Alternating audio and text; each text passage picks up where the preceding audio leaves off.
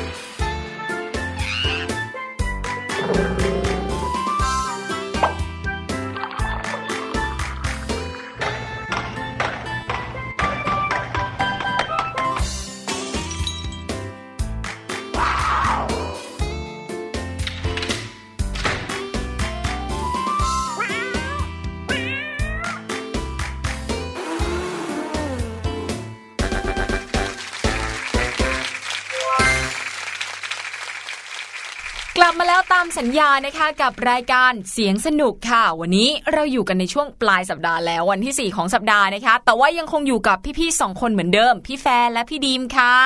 วันนี้เราเจอกันเป็นวันอะไรเอ่ย เป็นวันพฤหัสบดีที่ 25 กรกฎาคม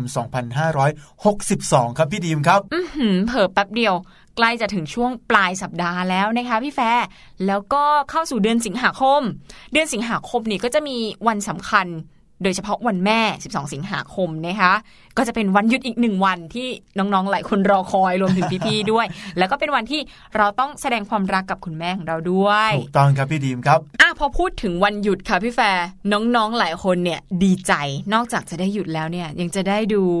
หนังดูการ์ตูนไปวิ่งเล่นกับเพื่อน หรือว่าบางคนชอบอ่านหนังสือเป็นนอนหนังสือก็อ่านหนังสือ ได้ทำกิจกรรมกันเต็มที่เลยนะคะ พี่ดีมถามพี่แฟร์นิดนึงดีกว่าว่าพี่แฟร์เนี่ย มีกิจกรรมหลังเลิกเรียนหรือว่าช่วงปิดเทอมอะไรที่ชอบเป็นพิเศษไหมคะนอนครับพี่ดีมโอ้โหยและช่วงหนึ่งถึงสามวันที่ผ่านมาเนี่ยบอกตลอดเลยว่าชอบเรียนหนังสือชอบอ่านหนังสือนะ แต่พอถามว่าวันหยุดทำอะไร นอนอย่างเดียวเลย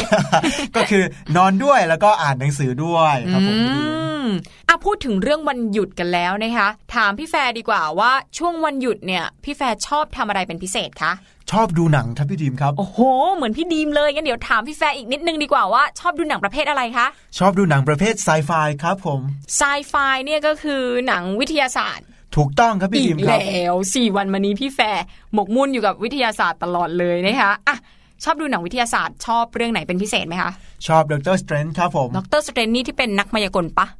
ไม่ใช่ครับพี่ดีมครับดรสเตรนเขาเป็นหมอครับผมแล้วก็อ๋อเขาเป็นมีหมอพลังวิเศษต่างๆ มากมายเลยครับอือหือสงสัยเราจะดูคนละเรื่องกันแน่ๆเลยอันนี้เป็นหนังวิทยาศาสตร์ที่ชอบถ้าเป็นหนังแนวอื่นล่ะ ชอบเรื่องไหนอีกไหม ชอบหนังรักครับพี่ดีมครับ โอ้โห เป็นหนุ่มโรแมนติกมากๆ แล้วก็เวลาตอบว่าชอบหนังรักก็จะเป็นเสียงหล่ออีกเสียงหนึ่งด้วย เอาให้เข้ากับประโยคหน่ปอยระโยนิคดนึหนังงรักนะคะ ชอบหนังรักของพี่ดีมก็ชอบดูหนังเหมือนกันนะหนังแต่ประว่าเภทไหนครับพี่ดีมจริง ๆ แล้วตอนเด็กๆกับพี่ดีมชอบดูหนังสยองขวัญมากเลยนะ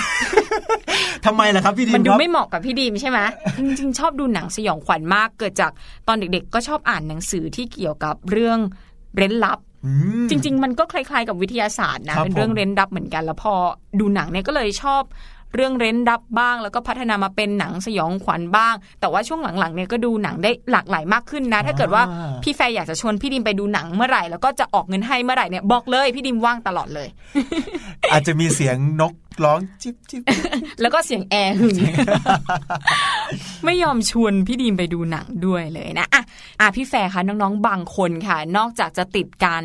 แชทคุยกับเพื่อนหรือว่า ติดการเล่นเกมแล้วนะ ยังติดการดูหนังทางแอปพลิเคชันด้วยนะครับผม อันนี้นี่มันยิ่งเป็นผลเสียหรือเปล่าคะพี่แฟร์เพราะว่าตาของน้องๆเนี่ยต้องจดจ่ออยู่กับหนังนานมาก ๆ เลยนะ อย่างที่เคยเล่าให้กับน้อง ๆ ทุกคนฟังนะครับ ว่ามีผลต่อสายตาอืมกับน้องๆ รวมถึงมีผลต่อการนอนหลับ นอกจากจะมีผลต่อสายตาอืมการนอนหลับ แล้วก็ยังมีผลต่อความอ้วนของคนด้วยครับ ฮะ การติดหนังเนี่ยทำให้อ้วนด้วยใช่ไหมคะถูกต้องครับพี่ดีมครับโอ้โห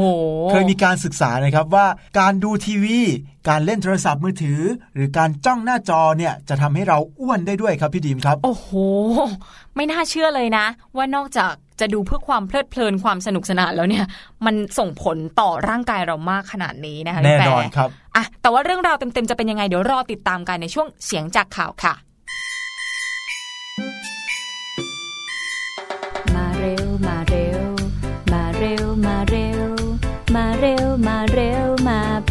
ฟันกัน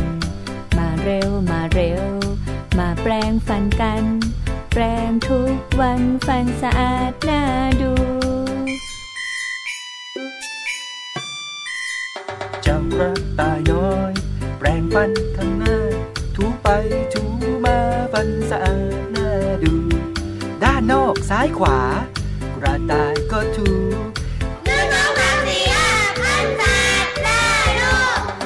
รับตัวสูง แปลงด้านในนั้น ชอบแปรงเหมือนกันถูไปถูมา ด้านในซ้ายขวา ยีราฟก็ถู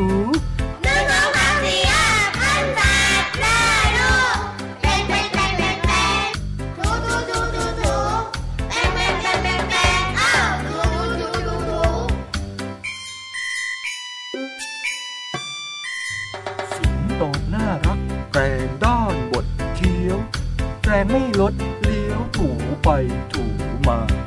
ฟันด้านบนเคี้ยวข้องบนซ้ายขวา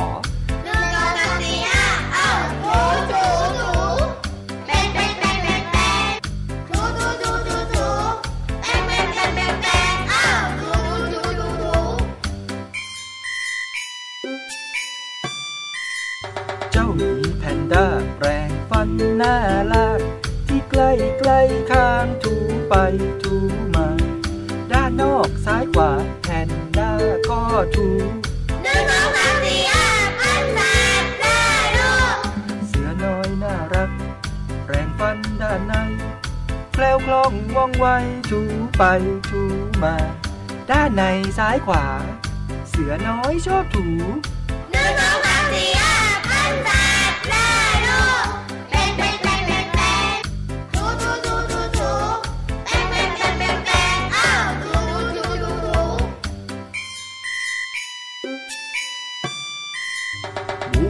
ฟันแข็งแปรง ด้านบดเคี้ยว แปรงไม่ลดเลี้ยวถูไปถูมา หมูป่าชอบถูบดเคี้ยวซ้ายขวา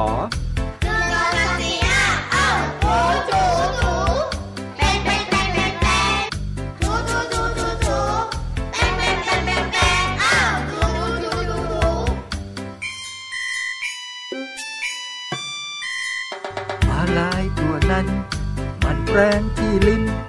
หนึ่งสองสามสี่ห้าหกเจ็ดแปดบ้วนน้ำหนึ่งครั้ง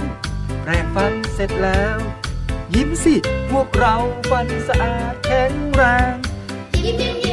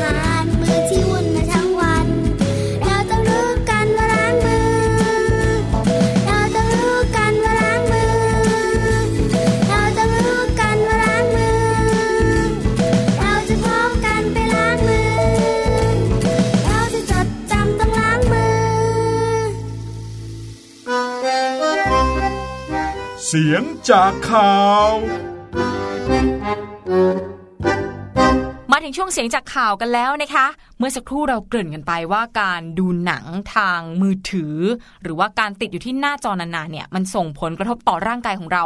น้องๆเขาสนใจกันมากเลยค่ะพี่แฟร์เพราะว่าบางคนเนี่ยใช้งานมือถือนานเป็นชั่วโมงเลยนะคะอืมไม่ยอมอ่านหนังสือกันก็มีนะ เพราะฉะนั้นต้องตั้งใจฟังช่วงเสียงจากข่าวในวันนี้ให้ดีเลยใช่ไหมคะ ถูกต้องครับพี่ดีมครับ โดยนายแพทย์กิตกวีโพโน ผู้อำนวยการโรงพยาบาลจิตเวชนครราชสีมาราชนครินทร์กล่าวนะครับว่า ขณะนี้การดูซีรีส์ทางอินเทอร์เน็ตกำลังได้รับความนิยมอย่างสูง เพราะดูได้จากมือถืออย่างไม่มีข้อจำกัดด้านเวลาหรือว่าสถานที่ครับ ข้อดีนะครับพี่ดีมก็คือ ช่วยผ่อนคลายความเครียดจากงาน เกิดความสนุกสนาน แต่จะต้องมีความพอดี เหมาะสม มิเช่นนั้นนะครับ อาจจะส่งผลกระทบต่อสุขภาพร่างกายแล้วก็จิตใจได้ด้วยครับ ซึ่งปัญหาหลักที่เกิดขึ้นก็เช่น ปัญหาความอ้วนอืมอืมการอดนอน มีปัญหาต่อความจำ รวมทั้งยังเสี่ยงต่อการเสพติด เช่นเดียวกันกับสารเสพติดเลยแหละครับพี่ดีมครับ หมายความว่าเราเนี่ยมีโอกาสที่จะติดการใช้งานโทรศัพท์มือถือเพื่อดูซีรีส์เหมือนกับที่มีข่าวคนติดยาเสพติดแบบนั้นเลยใช่ไหมถูกคะต้องเลยครับพี่ดีมครับโอ้โหน่ากลัวจริง ๆ เลยนะคะ มาดูทางด้านแพทย์หญิงพรทิตาเลิศอมรวณิชค่ะ จิตแพทย์โรงพยาบาลจิตเวชนครราชสีมานะคะ บอกเอาไว้ค่ะว่าคือซีรีส์เนี่ยมันมีทั้งแบบเป็นตอนๆ แล้วก็มีระบบต่อเนื่องแบบอัตโนมัตินะคะ คือซีรีส์เรื่องหนึ่งเนี่ยมีประมาณ 8 ตอนก็มีมีเป็น 10บสตอนเกือบร้อยตอนก็มีนะครับบางเรื่อง ที่สำคัญก็คือมีระบบต่อเนื่องแบบอัตโนมัติ คือพอจบตอนนี้ปุ๊บ อีกตอนต่อเข้ามาเลย บางทีเนี่ยเราตั้งใจจะดูแค่2อสตอนใช่ไหมพี่แฟร์แต่พอหน้าจอเนี่ยเลื่อนอีกตอนหนึ่งมาอื้อหือเราก็อดดูไม่ได้ อดใจไม่ไหว เลยต้องดูต่อไปจนจบเลยนะคะ คือบางคนเนี่ยดูจนติดลมไปเลยดูต่อเนื่องไปเลยไม่หลับไม่นอน พฤติกรรมอันนี้ค่ะ เขาเรียกกันว่า bing watching อืมคือยังไงครับพี่ดีมครับ ก็คือการดูรวดเดียวจบเรื่องเลย หรือว่าดูแบบมาราธอนเลยค่ะพี่แฟร์เปรียบเหมือนกับการวิ่ง วิ่งต่อเนื่องไม่หยุดเป็นระยะเวลานานๆแล้วบางก็คนกลไม่หลับด้วยไม่นอนเลยถูกต้องไหมครับ ข้ามคืนไปเลยค่ะ คือบางเรื่องอย่างที่บอกไปยาวเป็นร้อยตอน ทีนี้มันก็มีผลกระทบตามมานะคะ อย่างแรกการอดนอนเนี่ย มีผลต่อการทำงานของสมองค่ะ ก็จะมีผลกระทบเรื่องความคิดความจำการเรียนรู้ด้านภาษาเนี่ย อาจจะไม่ค่อยดีเหมือนเดิมและรวมไปถึงเรื่องการตัดสินใจที่เชื่องช้าลงอะหรือว่าที่เรียกว่าสมองตื้ออย่างเช่นถามว่าอะพี่แฟร์786คูณ384.5 ได้เท่าไหร่วิ่งเนี่ย อันเนี้ยเรียกว่าสมองตื้อไม่ขนาดนั้นใช่ไหมพี่ดีมครับ เราอยู่กันสองคนนะครับ อย่าเล่นกันเองนะมันยากเกินไปนะคะอันนี้เป็นตัวอย่างเฉยๆ คือบางทีเนี่ย ถามอะไรที่เกี่ยวกับตัวเอง หรือว่าถามอะไรง่าย ๆ ตอบไม่ได้ซะอย่างนั้นทั้งที่ปกติเคยตอบได้ อันนี้ก็เรียกว่าอาการสมองตื้อนะคะ ซึ่งก็อาจจะเกิดได้จากการดูซีรีส์ข้ามวันข้ามคืนนี่แหละ ที่สำคัญหากอดนอนนานๆ ต่อเนื่องด้วยเนี่ย อาจจะทำให้เกิดอาการทางจิตเลยนะพี่แฟร์อย่างเช่น หูแววได้ยินเสียงคนเรียกตลอดเวลาก็มี หรือว่าประสาทหลอนได้ด้วยค่ะโอ้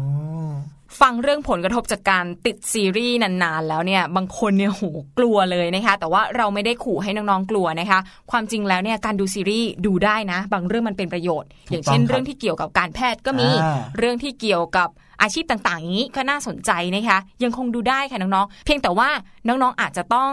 ทำตามข้อแนะนำของคุณหมอด้วยใช่ไหมคะพี่แฟร์ถูกต้องครับพี่ดีมครับ ซึ่งคุณหมอก็ได้แนะนำวิธีการดูซีรีส์ให้ถูกต้องดังนี้ครับ ข้อหนึ่งกำหนดเวลาดูให้ชัดเจน ไม่ควรเกิน 2 ชั่วโมงนะครับ เพื่อให้ร่างกายเนี่ยพักผ่อนได้อย่างเต็มที่อืมเช่น ผู้ใหญ่เนี่ยควรนอนวันละ 7-8 ชั่วโมงครับ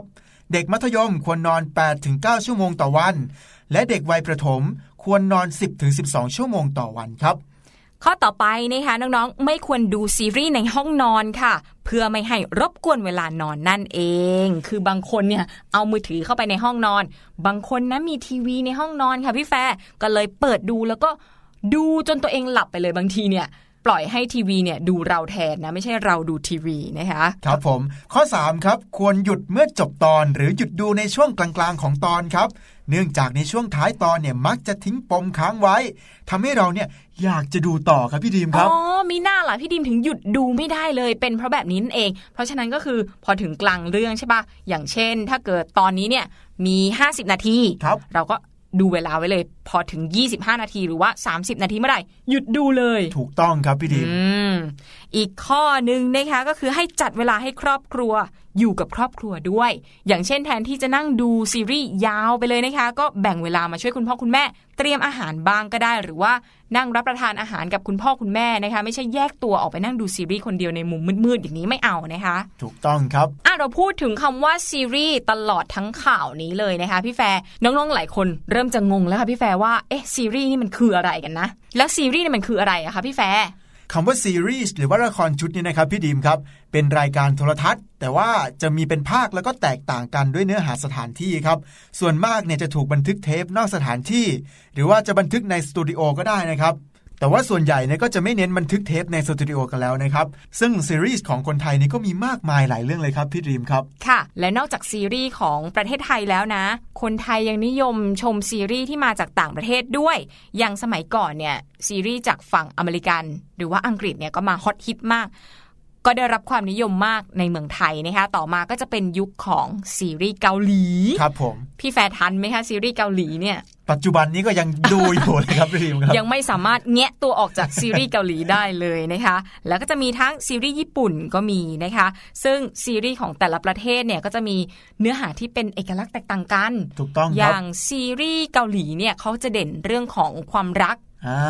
เรื่องความขโรองแมนติกความโรแมนติก สถานที่ถ่ายทำสวยๆนะคะน้องๆที่ดูเนี่ยนอกจากจะซึมซับเรื่องของเนื้อเรื่องไปแล้วเนี่ยซึมซับเรื่องของบรรยากาศเรื่องของสถานที่แปลกๆ ใหม่ ๆ ที่อาจจะไม่ค่อยเหมือนกับบ้านเรา มีหิมะ ถูกต้องครับ มีดอกไม้สวยๆ หลายชนิดอ่าที่เราอาจจะไม่เคยเห็นมาก่อนนะคะใช่ครับ หรือไม่ว่าจะเป็นซีรีส์จีนนะครับพี่ดีมครับค่ะเป็นยังไงบ้างค่ะอ่าถ้าเป็นฝั่งของประเทศจีนซีรีส์จีนนะครับก็จะมีเรื่องของวัฒนธรรมค่ะมีความโบราณมีความเป็นมาของประเทศที่มากกว่าประเทศอื่นหน่อยครับ ผมพี่ดีมครับอืมพี่ดิมชอบอีกอย่างในซีรีส์จีนก็คือการแต่งกายของตัวละครค่ะอ่าคือส่วนมากเนี่ยจะย้อนยุคใช่ไหมแล้วก็ทั้งผู้ชายผู้หญิงเลยจะไว้ผมยาวด้วยนะ ซึ่งครับถือผมว่าไม่ค่อยเห็นในบ้านเรานะ ผู้ชายไว้ผมยาวแล้วก็จะมี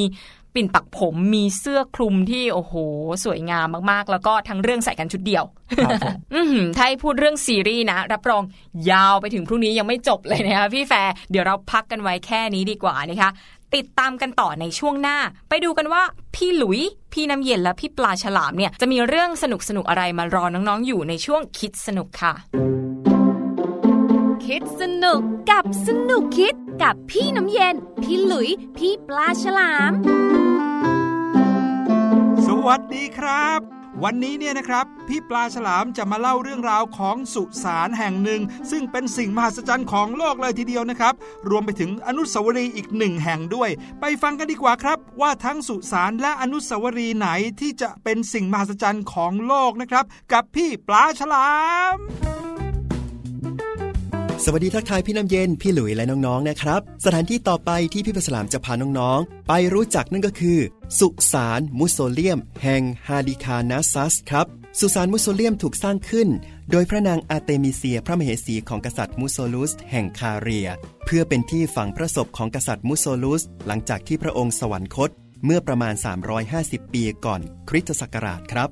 ตั้งอยู่ที่เมืองฮาลิคานาซัส หรือเมืองซาเรีย ในประเทศอิหร่าน ปัจจุบันครับ ตัวสุสานสร้างด้วยหินอ่อนล้วนๆเลยครับ หลังคาชั้นบนสุดเป็นฐานสี่เหลี่ยม มีรูปแกะสลักของพระเจ้ามุสโซลุส ประทับราชรถเทียมม้าอย่างสง่างามครับ แต่ต่อมา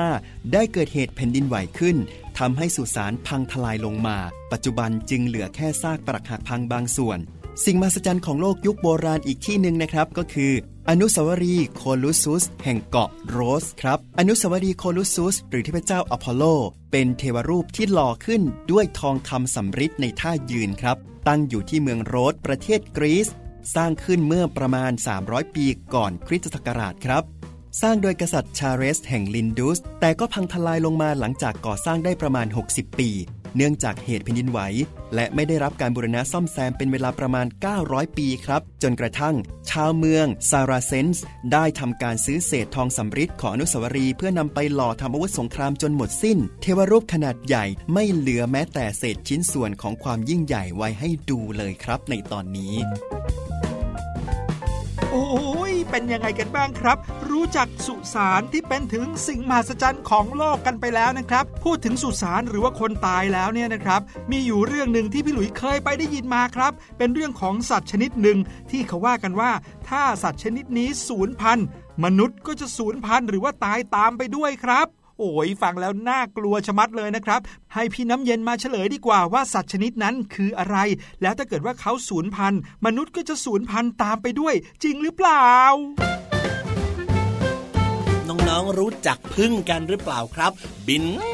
ไปไปมามาแล้วสามารถที่จะสร้างน้ำพึ่งให้กับมนุษย์ได้ด้วยพึ่งมีอันตรายมากเลยครับ แต่ในขณะเดียวกันเราก็สามารถเรียนรู้เรื่องราวเกี่ยวกับพึ่ง เพื่อเชื่อมโยงกลับมาสู่มนุษย์เราได้อย่างมากมายหลายเรื่องเลยทีเดียวละครับอัลเบิร์ตไอน์สไตน์อัจฉริยะบุคคลสำคัญของโลก เคยพูดเอาไว้ว่า หากพึ่งสูญพันธุ์มนุษย์เราก็จะสูญพันธุ์ตามภายใน 4 ปี หลังจากที่พึ่งสูญพันธุ์เหตุผลก็เพราะว่าพึ่งเป็นตัวแพร่เกสรในระบบเกษตรกรรม และมีส่วนสำคัญกับระบบนิเวศทางธรรมชาติ แต่ตอนนี้มนุษย์เราเริ่มเข้าไปรุกรานธรรมชาติเพิ่มมากขึ้น ที่อยู่ของพึ่งก็น้อยลง เพราะฉะนั้นการที่พึ่งจะทำหน้าที่แพร่เกสรในระบบเกษตรกรรมก็ลดน้อยลง เพราะฉะนั้นเมื่อไม่มีอาหารมนุษย์ก็ไม่สามารถอยู่ได้ ซึ่งการที่ไม่มีพึ่งก็ทำให้ไม่มีอาหารบนโลกใบนี้ เพราะฉะนั้นนั้นคำพูดของคุณลุงอัลเบิร์ตไอน์สไตน์ที่บอกว่า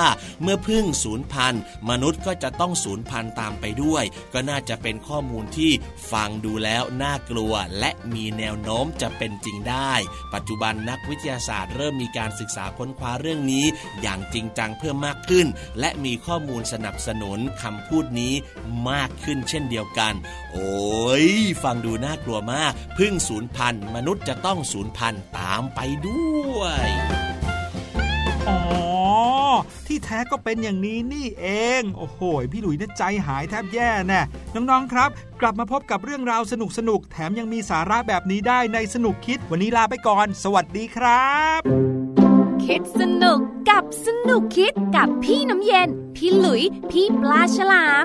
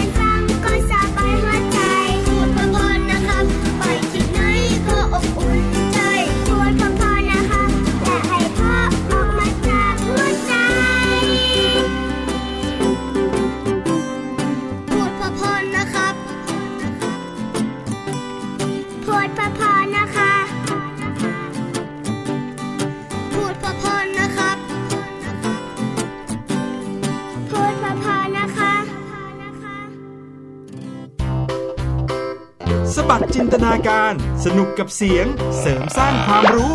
ในรายการ เสียงสนุก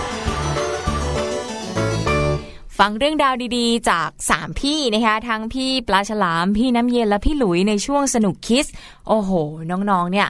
ได้ความรู้กันไปเพียบเลยนะคะพี่แฟร์ครับ บางคนเนี่ยเขาเป็นแฟนประจำช่วงนี้เลยนะอืมเขาบอกว่าเขาเบื่อเสียงพี่แฟร์กับพี่ดีมแล้วเดี๋ยวเบื่อกันเลย อยู่ด้วยกันนานๆก่อนนะคะ ขออ้อนนิดหนึ่งยังไงก็ ในการของเรานะคะก็มีทั้งเสียงของพี่ดิมพี่แฟร์มีเสียงของสามพี่ครับแล้วก็รวมไปถึงเสียงเพลงดีๆ ความหมายดีๆนะคะ เพลงน่ารักน่ารัก จังหวะทำนองจำง่ายให้น้องๆฟังด้วยครับผมอย่างหลังจากนี้นะคะก็จะมีอีก 2 เพลงด้วยกัน ที่ชื่อว่าเพลงยกเมฆ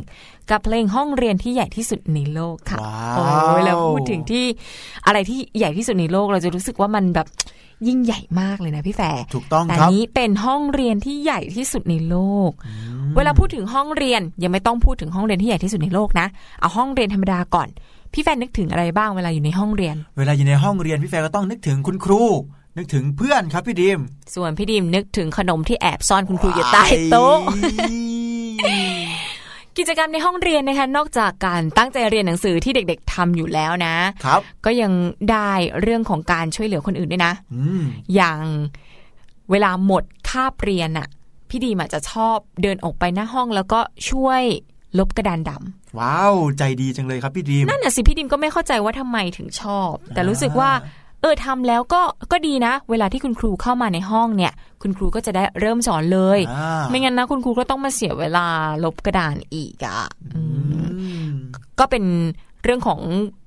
การแสดงความมีน้ำใจเล็ก ๆ น้อยๆนะแต่ว่าเพื่อนคนอื่นก็แสดงความมีน้ำใจได้เยอะแยะไปหมดหลากหลายวิธีด้วยเวลาที่อยู่ในห้องเรียนนะคะ ครับ สมัยพี่แฟร์เรียนหนังสืออยู่ชั้นประถมชั้นมัธยมครับพี่ดิมค่ะเวลาอยู่ในห้องเรียนก็จะมีการจัดเวรทำความสะอาดห้องเรียนกันอ่าอ่าพี่แฟนได้รับหน้าที่เป็นทำอะไรคะ พี่แฟร์ได้รับหน้าที่เป็นไปเทขยะครับ โอ้ยแต่ว่าเป็นหน้าที่ที่สำคัญมากเลยนะครับถ้าไม่มีคนเทขยะเนี่ย เช้ามาห้องเหม็นมาก ๆ เลยถูกด้วยต้องครับเออมีอะไรเอ่ยที่ทำกันเป็นหน้าที่ที่เป็นกิจวัตรในการดูแลความสะอาดห้องเรียนพี่ดิม มียกโต๊ะ ยกโต๊ะยกเก้าอี้อ่ายกเก้าอี้ผมไม่ยกโต๊ะกันแล้วเนาะยกไปทำไมยกเก้าอี้ยกเก้าอี้ครับพี่ดิมลบกระดานคุณครูสอนเสร็จเราต้องลลบบกกระระดานดานกวาดห้องเรียน กวาดห้องเรียนแล้วอะไรอีกนะถ้าเป็นวันศุกร์ปลายสัปดาห์นะ เพื่อนๆพี่ดีมนะ ปีนโต๊ะขึ้นไป แล้วก็ช่วยกันปัด หยักย้ายหรือว่าฝุ่นบนพัดลมด้วยโอ้ยนี่โรงเรียนหญิงล้วนนะเนี่ยครับผมคือเรารู้สึกว่าถ้าเกิดว่าพัดลมมันสกปรกอะ่ะเดี๋ยวฝุ่นต่างๆ มันก็จะฟุ้งกระจายเข้าหัวเราไงเด็กนักเรียนก็จะรักสวยรักงามกันเด็กผู้หญิงอะนะคะ ก็จะช่วยกันเช็ดพัดลมให้สะอาดด้วยอ่าถ้าเป็นโรงเรียนพี่แฟร์สมัยประถมนะครับค่ะห้องเรียนจะเป็นพื้นไม้ครับผมอ๋ออาทุกวันศุกร์พี่ดีมกวาดหยากไย่ใช่ไหมใช่ค่ะถ้าเป็นโรงเรียนพี่แฟร์ครับ จะมีการถูแว็กซ์พื้นครับหุยแล้วยิ่งวันจันทร์เปิดมานะคะ ใส่ถุงเท้าใหม่ ๆ มา แล้วก็ลื่นสไลด์กันลื่แบบสไลสด์ไปนุกเลยใช่ไหมทำเหมือนกันใช่ถูกต้องใช่ครับไหมถูกต้องครับผมแต่ว่าต้องระมัดระวังมากๆเลยนะคะตามอาคารเรียนที่เก่าๆเนี่ยบางทีมีเสี้ยนโผล่มาถูกต้องครับ เคยโดนใช่ไหมทำเสียงแบบเนี้ยใช่เจ็บมากๆเจ็บมากเลย แล้วทำยังไงเวลาโดนเสี้ยนเนี่ยตอนนั้นโดนไปเส้นใหญ่มากเลยครับพี่ดิมครับค่ะแท่งเบอร์เรอร์เลยครับ ตอนนั้นอืมต้องไปผ่าตัดออกเลยครับฮะโดนเสี้ยนนี่ถึงกับผ่าตัดเลยเหรต้อองครับ เพราะฉะนั้นแล้วน้องๆที่ ชอบเล่นลื่นสไลด์บนพื้นไม้นะครับอืมน้องๆจะต้องระมัดระวังให้ดีๆนะครับ ผมโอ้โหเดินเอาดีๆ น่าจะเป็นอะไรที่ปลอดภัยที่สุด ไม่ต้องรีบขนาดสไลด์ขนาดนั้นใช่นะคะ นอกจากเรื่องของการแสดงความน้ำใจการช่วยเหลือกันในห้องเรียนแล้วนะ แน่นอนสิ่งสำคัญที่สุดในห้องเรียนคือ การตั้งใจเรียนหนังสือครับเราจะไม่พูดเรื่องนี้ไม่ได้นะคะได้พูดถึงห้องเรียนนะคะ ห้องเรียนเนี่ยก็เหมือนสำหรับพี่ดีมนะ พี่ดีมเปรียบเหมือนกับอืมห้องสมุดใหญ่ ๆ เลยนะอืมการเรียนรู้วิชาต่างๆ จากคุณครูเนี่ย บางทีเนี่ยก็อาจจะไวกว่าอ่านหนังสือหนึ่งเล่มอีกครับ อย่างวิชาภาษาไทยนะคะก็อาจจะเหมือนกับ เราได้นั่งอ่านตำราเล่มใหญ่ ๆ ที่เกี่ยวกับภาษาไทยเล่มหนาๆเลยนะคะแต่ว่าแค่ฟังจากคุณครูเราก็อาจจะเข้าใจได้ง่ายแล้วก็รวดเร็วมากยิ่งขึ้นด้วย ถูกต้องครับ แล้วพี่แฟร์ล่ะคะพี่แฟร์ถ้าจะให้เปรียบห้องเรียนเนี่ยพี่แฟร์เปรียบห้องเรียนเหมือนกับอะไรคะพี่แฟร์เปรียบห้องเรียนเหมือนต้นไม้ครับพี่ดิม ต้นไม้เนี่ยนะคะจะไปเหมือนกับห้องเรียนได้ยังไงอะเวลาที่เรียนหนังสือในห้องเรียนก็จะมักจะมีเสียงจุ๊บจิ๊บจุ๊บจิ๊บจุ๊บจิ๊บเหมือนเหมือนนกที่อยู่บนต้นไม้คุยกันอ๋อเหมือนแก๊งนกพวกนกกระจิบนกกระจาบใช่ไหมถูกต้องครับต้องมีอาจารย์เนี่ยต้องมีไม้เรียวหรือว่าไม้ใหญ่ๆเนี่ยคอยเคาะโต๊ะตีกัน ปักปักปักหยุดได้แล้วเงียบได้แล้ว ประจำเลยครับ อาจารย์เนี่ยก็จะมีอาวุธประจำกายนะคะครับผมที่พี่ดิมเห็นบ่อยๆเนี่ยก็จะมีไม้เรียวหนึ่งล่าอ่าบางทีก็ไม่ได้ตีใครหรอกแต่ว่าก็พกไว้ให้นักเรียนเนี่ย แบบกลัวเคารพนิดนึงอ่าแล้วก็อีกอย่างหนึ่งก็จะมีช่วงหลังเนี่ยก็จะมีไมโครโฟนกับเครื่องขยายเสียงครับ เพราะว่าอาจารย์สอนหลายห้อง สอนหลายวิชาติดกันบางทีก็เสียงแหบแห้งเนาะอาจารย์ก็ใช้ไมค์เนี่ยเป็นตัวช่วยนะคะ เด็กบางคนน่ารักมากเลยนะ ช่วยอาจารย์ถือไมค์ระหว่างที่อาจารย์เนี่ยกำลังเปลี่ยนอาคารเรียนอย่างนี้ด้วยอืมน่ารักมาก ๆ เลยน่ารักมาก พูดถึงอาจารย์นะคะพี่ดิมเนี่ยเรียนจบมานานแล้วไม่ค่อยได้กลับไปเจออาจารย์เลย แต่ว่าพี่แฟนเนี่ยยังเรียนหนังสืออยู่ครับก็ยังได้พบเจออาจารย์อยู่นะคะ พี่แฟนมีอะไรจะแนะนำน้องๆบ้างไหมกับการปฏิบัติตัวกับอาจารย์ในห้องเรียนอ่าอาจารย์ก็ถือว่าเป็นคนที่คอยสอนหนังสือเราอืมทำให้เรามีความรู้นะครับ เพราะฉะนั้นแล้วเราจะต้องมีความเคารพต่อท่านมาก ๆเลยครับพี่ดีม ใช่ค่ะ เพราะพี่ดีมเคยได้ยินคำนี้ไหมครับว่า คุณครูเปรียบเสมือน เรือจ้าอ่านอกจากนั้นแล้วคุณครูก็เหมือนคุณแม่คนที่สองของเราด้วยครับ ผมพี่ดีมโอ้โหดีจังเลยนะ ตอนเด็กๆนะเพื่อนพี่ดิมอยากเป็นคุณครูเต็มไปหมดเลยนะคะนะครับ ค่ะ แต่ว่าหลังๆเนี่ยพอเราได้รู้จักอาชีพต่างๆมากขึ้นนะ เราก็เลย ไปเลือกเส้นทางอย่างอื่น ไปทำอาชีพอื่น ๆกันนะคะ แต่ว่าอาชีพครูเนี่ยก็เป็นอาชีพในฝันสำหรับเด็ก ๆ เพราะว่าเด็ก ๆ หลายคนเนี่ยเขาก็ภูมิใจอ่าที่ได้มีคุณครูน่ารักน่ารักเขาก็เลยโตขึ้นแล้วก็อยากจะเป็นเหมือนคุณครูนั่นเองนะถูคะกต้องครับอะทีนี้อย่ารอช้ากันเลยไปฟังเพลงกันดีกว่า เพลงยกเมฆนะคะ กับเพลงห้องเรียนที่ใหญ่ที่สุดในโลก ลองไปฟังดูซิว่าเพลงห้องเรียนที่ใหญ่ที่สุดในโลกเนี่ยท้ายที่สุดแล้วเนี่ยเกี่ยวข้องกับเรื่องที่พวกเราพูดคุยกันหรือเปล่านะคะ ไปฟังกันเลยค่ะ ครับ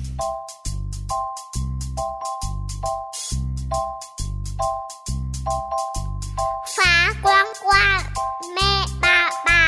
ทาไกลไกลแม่ปุยปุยเจ้าจะปุยไปถึงไหน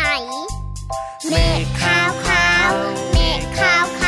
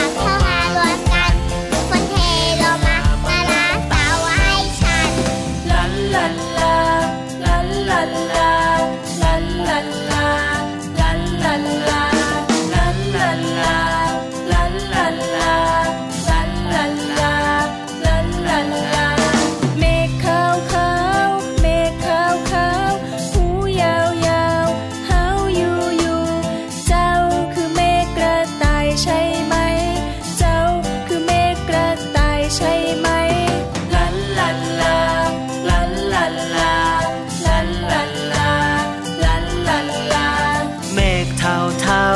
เมฆเทาเทาหางสันสันหันสางสางเจ้าคือเมฆเต่าใช่ไหม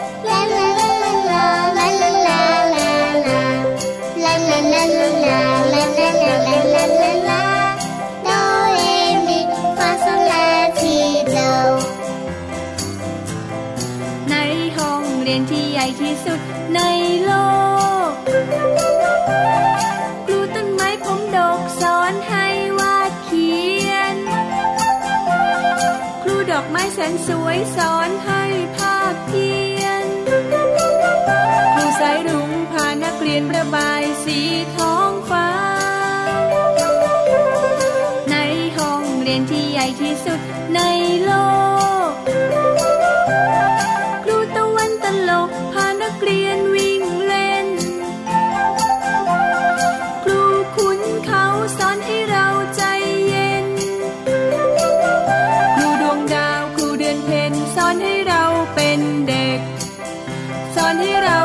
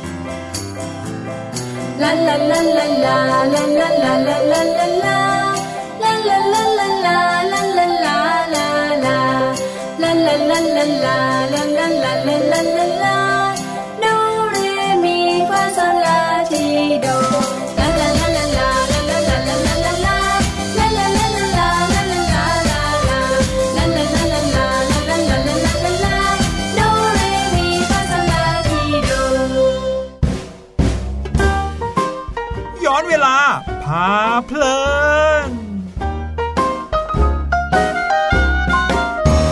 ถึงช่วงสุดท้ายของรายการกันแล้วนะคะ ช่วงนี้ย้อนเวลาพาเพลิน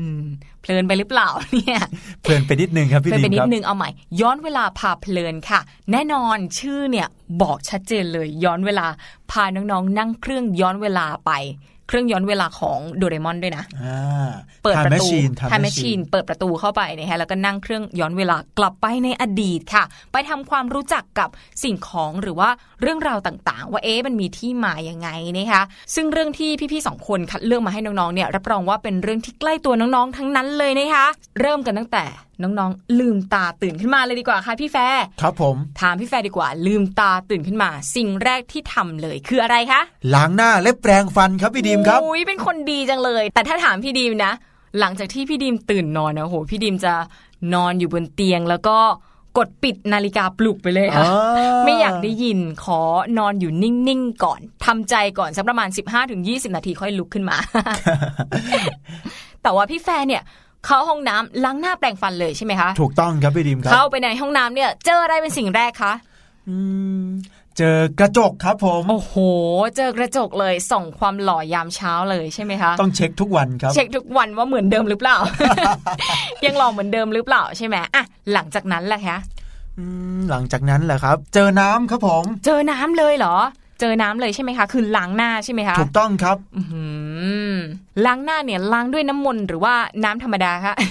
ผสมน้ำมนต์บ้างเป็นบางวันครับพี่ดีมไปขอน้ำมนต์จากหลวงพ่อมานะคะเพื่อความสิริมงคลของชีวิตเอามาพรมหน้าทุกเช้าเลยอย่างนี้ใช่ครับผมพี่ดีมครับอ่าล้างหน้าเสร็จแล้วทำอะไรต่อคะเนี่ยล้างหน้าเสร็จแล้วก็ต้องแปรงฟันครับพี่ดีมอืมนั่นแหละค่ะ คือสิ่งที่พี่ดีมเนี่ยพยายามจะโยงเข้าสู่ช่วงย้อนเวลาพาเพลินของเราในวันนี้ค่ะอ่าเรื่องราวของแปรงสีฟันนั่นเองค่ะ พี่แฟร์ครับผม พี่แฟร์เคยสงสัยไหมคะว่า ก่อนที่จะมีแปรงสีฟันเนี่ย คนสมัยก่อนเขาแปรงฟันด้วยอะไรกันบ้าง แปรงกันด้วยอะไรกันนะอืมติ๊กตอกติ๊กตอกติ๊กตอกอืมมะพร้าวไหมครับพี่ดีมครับมะพร้าวทำยังไงอะคะมะพร้าวเอาขุยมะพร้าวมาทำอืมแปรงสีฟัน โอ้โห แต่มันอาจจะบาด บาดเหงือกของเรานิดนึงนะอ่าใช่ไหมก็จริงนะครับพี่ดีมครับ และพี่ดีมคิดว่าคนสมัยก่อนใช้อะไรมาแปรงฟันล่ะครับ พี่ดิมว่าต้องขึ้นอยู่กับแต่ละชนชาติด้วยนะอ่าอย่างเช่น คนอียิปต์โบราณค่ะ เขาใช้เปลือกไข่ไก่เผา ใช้ผงหินเหล็กไฟ หินป่น น้ำผึ้งหรือว่ายาชนิดหนึ่งนะคะที่ชื่อว่ายาเมอร์ค่ะ เป็นยาขับลมที่เป็นส่วนผสมของน้ำยาบ้วนปาก เอามาผสมกันเป็นยาสีฟันค่ะ แล้วก็แปรงฟันด้วยนิ้วอืมหรือว่าไม้ก็ได้นะคะ ที่มีลักษณะเหมือนกับไม้จิ้มฟันอ่าอันนี้เป็นชาติแรก ส่วนคนยุคกลางเนี่ย มีข้อมูลว่าเขาใช้กระดูกสัตว์ หรือว่าเปลือกหอยค่ะ เอามาบดผสมน้ำผึ้งแล้วก็ทำให้เค็มนะ แต่ไม่ได้บอกว่าทำยังไงอาจจะใส่เกลือก็ได้นะคะครับผมมาใช้เป็นยาสีฟันนะคะ ส่วนชาวโรมันเนี่ยเขาใช้ถ่านผสมผงเปลือกไม้ค่ะ แล้วก็เพิ่มสารที่มีกลิ่นหอมลงไปก็ได้ยาสีฟันมาแล้วนะคะ แต่ว่าชาวโรมันค่ะอืมแปลกที่สุดค่ะพี่แฟร์ครับผมเขาบอกว่าชาวโรมันเมื่อประมาณ 100 ปีก่อนคริสตศักราชนะคะเขาบ้วนปากและแปรงฟันด้วยปัสสาวะค่ะ ปัสสาวะของเราเนี่ยนะครับ ใช่ค่ะไม่เอาของโอ้คนอื่นค่ะเอาของเราเนี่ยแหละ เขาบอกกันว่าขุนนางสมัยนั้นนะคะเชื่อว่าการแปรงฟันด้วยปัสสาวะเนี่ยจะทำให้ฟันขาวขึ้นอ่าแล้วก็เหงือกแข็งแรงขึ้นด้วยค่ะ ที่สำคัญนะ มีปัสสาวะของชนชาติชนชาติหนึ่งที่เขา นิยมเป็นพิเศษ นั่นหมายความว่าเขาไม่ได้ใช้ปัสสาวะตัวเองอย่างที่พี่ดิมเข้าใจตอนแรกนะ ชนชาติอะไรครับพี่ดีมครับ โปรตุเกสค่ะอ๋อประเทศโปรตุเกสนั่นเอง เขาบอกว่าถ้าเกิดใช้ปัสสาวะของชาวโปรตุเกสเนี่ยจะมีความเข้มข้นสูงฟันเนี่ยจะยิ่งสะอาดมากขึ้นค่ะ พี่ดีมพิสูจน์ด้วยตัวเองหรือเปล่าครับ ขอบายค่ะ ขอใช้แปรงสีฟันยาสีฟันในปัจจุบันดีกว่านะอ่านี่ก็เป็นเรื่องราวของการใช้แปรงสีฟันของคนในแต่ละยุค แต่ละสมัยหรือว่าแต่ละชนชาตินะคะ ทีนี้มาพูดกันถึงเรื่องต้นกำเนิดของแปรงสีฟันกันบ้างดีกว่าค่ะพี่แฟร์ครับผม พี่ดีมครับ อยากให้พี่ดีมนะครับ ลองเดากันสักนิดนึงว่า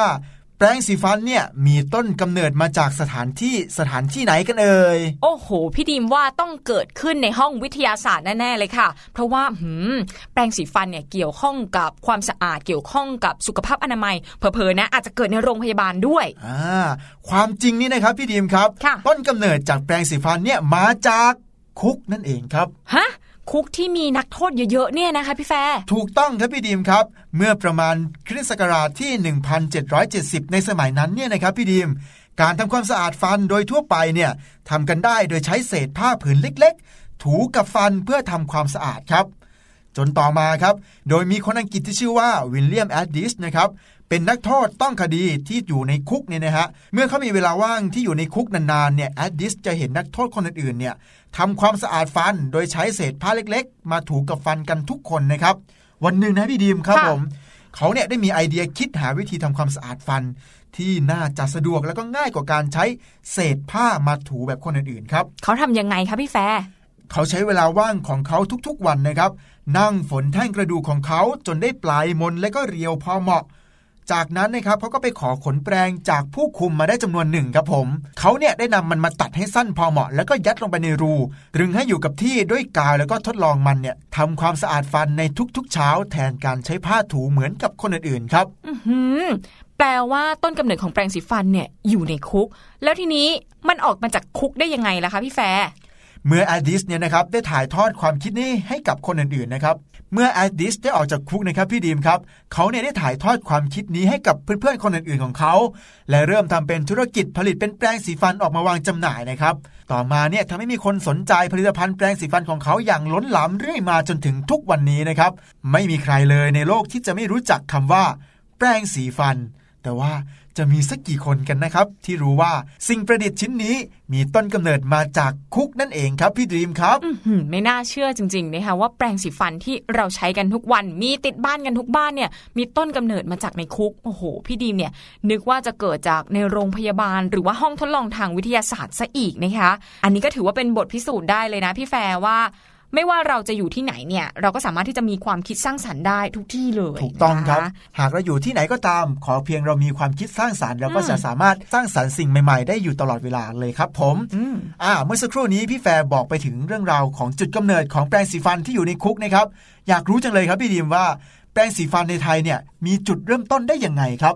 จุดเริ่มต้นของแปรงสีฟันในไทยนะคะย้อนไปนู่นเลยค่ะ สมัยรัชกาลที่ 5 ค่ะพี่แฟร์ตอนนั้นเนี่ยมีหลักฐานว่ามีการนำเข้าแปรงสีฟันมาจำหน่ายในประเทศสยามด้วยนะคะ แต่ว่าน่าจะใช้ในหมู่ของชาวตะวันตกหรือว่าคนฝรั่งกันเองมากกว่า เพราะว่ามันมีหลักฐานจากโฆษณาที่มีแต่ภาษาอังกฤษทั้งนั้นเลย แปลว่าคนไทยเนี่ยอาจจะไม่ไม่ได้นิยมใช้แปรงสีฟันนะคะในสมัยนั้นครับเป็นกลุ่มชาวตะวันตกด้วยกันเองค่ะอืมแต่หลังจากนั้นเนี่ยแปรงสีฟันก็เริ่มแพร่หลายขึ้นนะคะ จนถึงขั้นมีการผลิตกันเองในประเทศเลยนะว้าวเจ้าแรกที่ผลิตแปรงสีฟันเนี่ยผลิตขึ้นในปี 2481 ค่ะโอ้โหร่วมกี่ปีเข้าไปแล้วเนี่ย 70-80 ปีกันแล้วนะคะที่คนไทยรู้จักแปรงสีฟัน โดยแปรงสีฟันด้ามแรกของประเทศไทยทำมาจากกระดูกเหมือนกันค่ะพี่แฟร์กระดูกอะไรเหรอครับพี่ดีมครับ เป็นกระดูกวัวค่ะอ๋อส่วนตัวขนแปรงนะคะทำมาจากขนหมูค่ะอืมผลิตในโรงงานเล็กๆ แถวๆ ตลาดใหม่นางเลิ้งนะคะ ตอนแรกเนี่ยก็ผลิตแค่วันละ 2 โหล 2 โหลก็ 24 อันเองนะครับแต่ปัจจุบันก็ขยายการผลิตมาเรื่อยๆ ค่ะ น่าจะประมาณ4แสนด้ามต่อวันแล้ว้าววก็มีทั้งที่ผลิตใช้ในประเทศไทยเอง แล้วก็ผลิตไปจำหน่ายที่ต่างประเทศด้วยนะคะอื้อหือไม่น่าเชื่อเลย เรื่องของแปรงสีฟันเนี่ย มีประวัติความเป็นมาที่น่าสนใจมากๆ ทั้งต้นกำเนิดนะ ที่เกิดขึ้นในคุกครับผมจากอดีตนักโทษคนหนึ่ง แล้วก็การเข้าสู่ประเทศไทย จากการค่อยๆ เริ่มผลิตแค่วันละ 20 กว่าอัน สู่การขยายการผลิตเป็นนับแสนอันต่อวันนะคะ ก็เป็นเรื่องราวที่ใกล้ตัวเราเนอะครับ ตื่นเช้ามาก็เจอเลยเข้าห้องน้ำอืมทีนี้เวลาหยิบแปรงสีฟันขึ้นมาทุกครั้งนะ ขอให้นึกเลยว่ามีที่มาจากอะไร ถูกต้องเลยครับพี่ดีมครับ อะและนี่ก็เป็นเรื่องราวที่เรานำมาฝากกันในช่วงย้อนเวลาพาเพลินในวันนี้นะคะ วันพฤหัสบดีแบบนี้ ส่วนวันพรุ่งนี้วันศุกร์นะคะ จะเป็นวิชาคณิตศาสตร์ที่พี่ดีมไม่ค่อยชอบแล้วนะคะพี่แฟร์เดี๋ยวรอติดตามกันว่าพรุ่งนี้จะมีเรื่องราวเกี่ยวกับคณิตศาสตร์ที่เกี่ยวกับอะไรนะคะสำหรับวันนี้พี่แฟร์และพี่ดีมลาน้องๆไปก่อน สวัสดีค่ะ สวัสดีครับ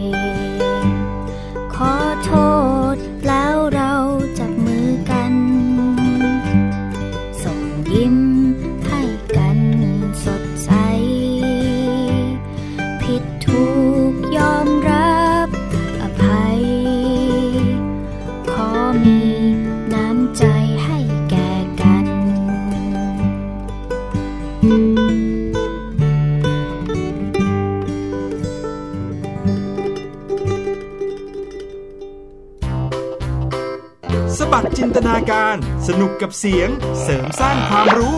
ในรายการ